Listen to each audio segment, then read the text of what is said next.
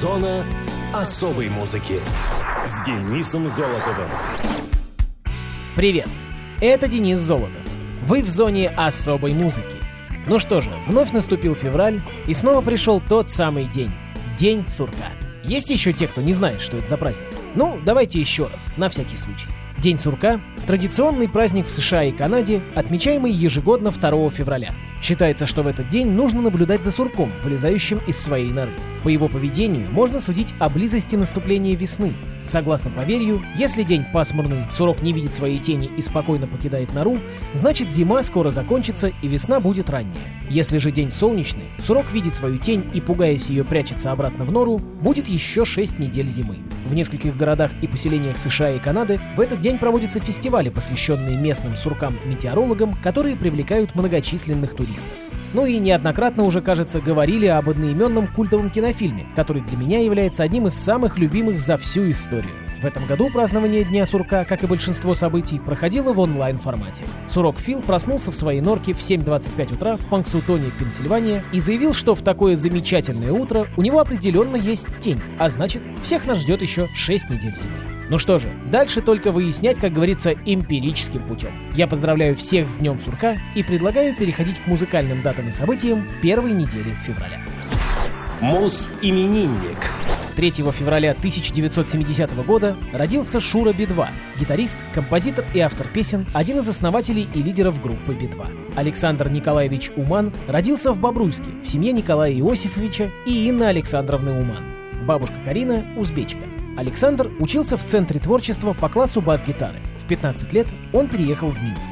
В 1985 году познакомился в Минской детской театральной студии «Ронд» с другим будущим основателем Би-2 Егором Бортниковым, Лёва Би-2. Он часто кружился рядом, но однажды подошел с важным видом и сказал, что его друг пишет стихи. Я прочел и понял, что их написал сам Левчик, вспоминает Шура. В этой студии они решили совместно с другими сверстниками делать постановки в духе театра абсурда. После очередной авангардной постановки в 1988 году театр был закрыт, а Шура и Лева решили, что им гораздо лучше удастся выразить себя в музыке. Они создали коллектив «Братья по оружию», который позже сменил название на «Берег истины», а затем и на «Би-2». Выступая с концертами, коллектив объездил всю Беларусь. 28 января 1991 года Шура переехал в Израиль. Там он, как и Лева, который следом за Шурой тоже перебрался в Израиль, работал охранником на стройке, а в сторожке друзья занимались музыкой. Группе Би-2 удалось даже занять первое место на Иерусалимском рок-фестивале. Но в конце 93 -го года Шура уехал к троюродному брату в Австралию, и группа фактически распалась почти на 5 лет. Хотя первое время Шура и Лева продолжали работать над новыми песнями, общаясь по телефону. В Австралии Шура играл в группе Кайрон. В 97-98 годах он стал писать репортажи с разных концертов для санкт-петербургского журнала «Фаз». В феврале 98-го Лева также перебрался в Австралию к Шуре. Вскоре группа Би-2 возродилась. В том же 98-м появился ее первый номерной альбом «Бесполая и грустная любовь». К осени коллектив подготовил также альбом «И плывет корабль». Он так и не был издан, но песни с него оказались в эфире российских радиостанций. Их общий друг отправил пару песен в Россию, где они приобрели некоторую популярность. Первая из них в постоянную ротацию на радиостанции «Наше радио» попала песня «Сердце». Музыкантов стали приглашать в Москву. В сентябре 1999-го Шура и Лева приехали в Россию, где Би-2, состав которой пополнился российскими музыкантами, начала активную концертную деятельность. Три месяца музыканты обращались к разным продюсерам, но безрезультатно. И вдруг Алексей Балабанов и Сергей Бодров-младший выбрали песни коллектива, включая композицию «Полковнику никто не пишет», для своего фильма «Брат 2». В 2000 году Шура снялся в этом фильме, где играл самого себя. В том же году был издан второй номерной альбом группы «Би-2», в который вошли, но с иным порядком треков и дизайном, песни из альбома «И плывет корабль». Песня же, прозвучавшая в блокбастере, сделала группу знаменитой. Она продолжала выпускать новые альбомы, и к 2017 году их число достигло 10. Шура играет на гитарах Gibson Les Paul Custom Light 87 года и Gibson Explorer, а также владеет бас-балалайкой и флейтой. В 1999 году он женился на Виктории Билаган. Пара развелась в 2001. Второй раз музыкант женился в 2009 на Елизавете Решетняк. У них двое детей, дочь Ева и сын Оливер. А в эфире Би-2 и их трек из фильма «О чем говорят мужчины. Реки любви».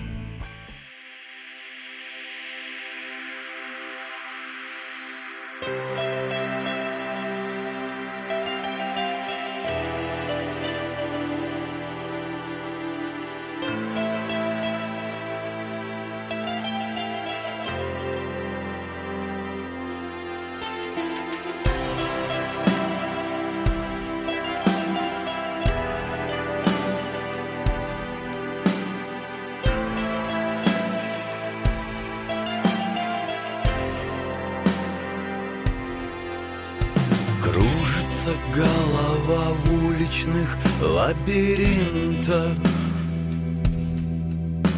Молот и серп луны, свидетель и друг.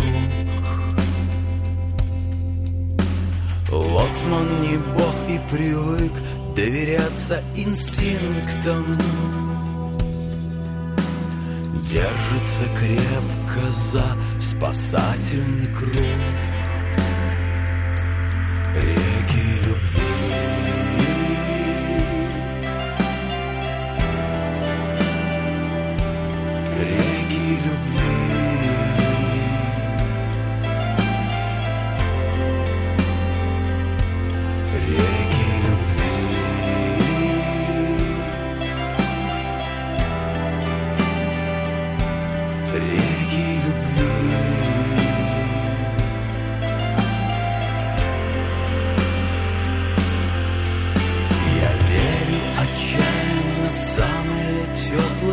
страны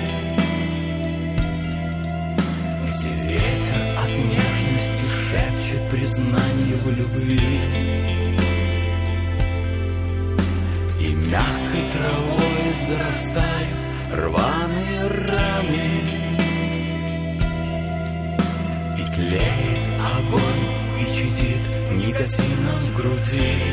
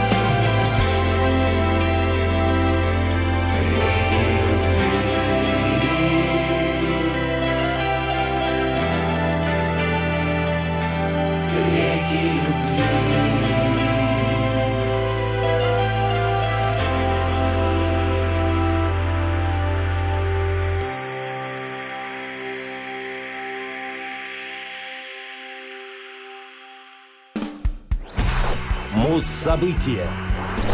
4 февраля 1980 года Ramones выпустили альбом End of the Century.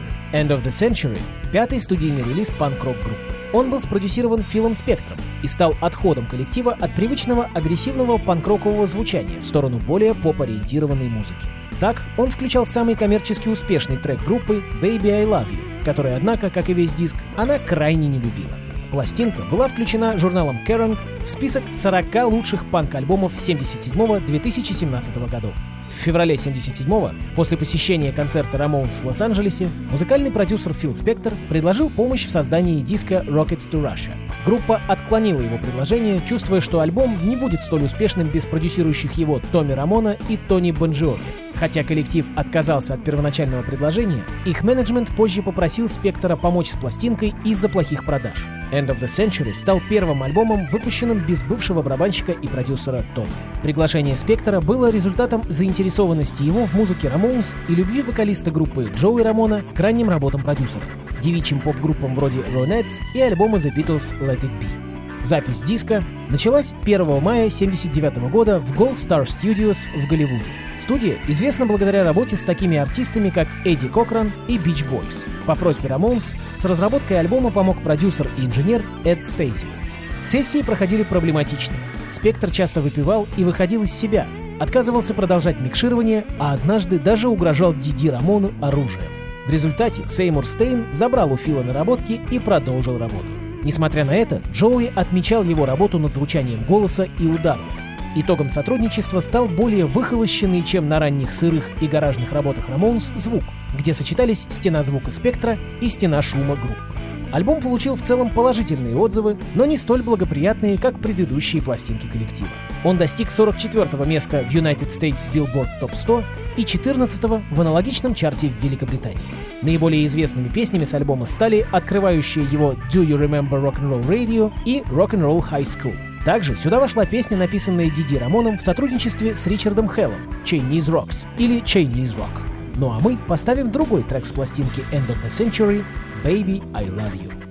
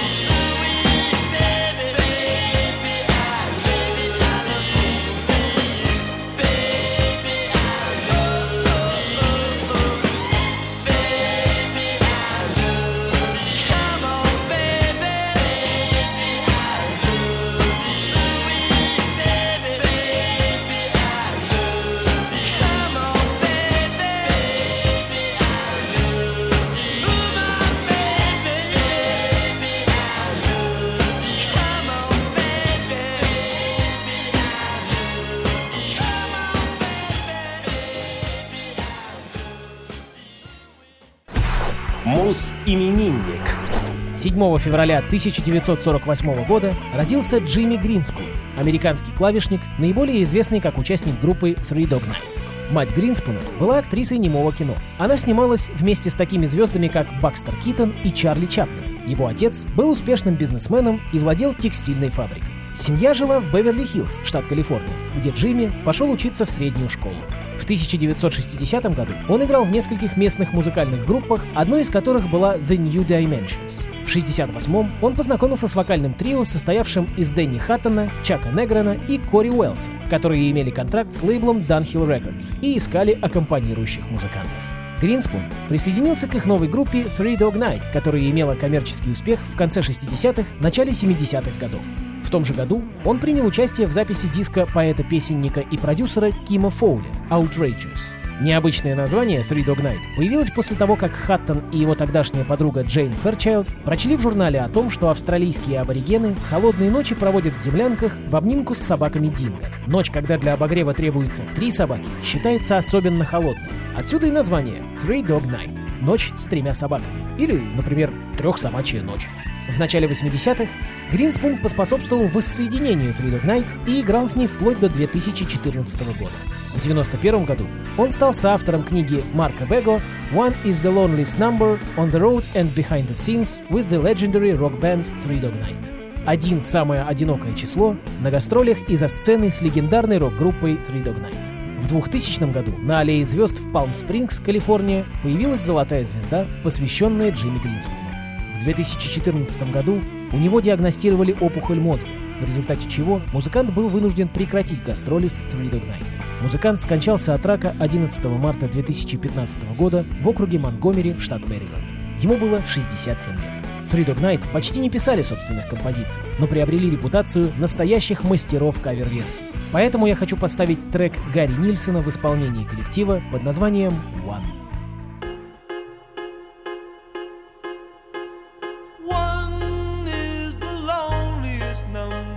You'll ever do.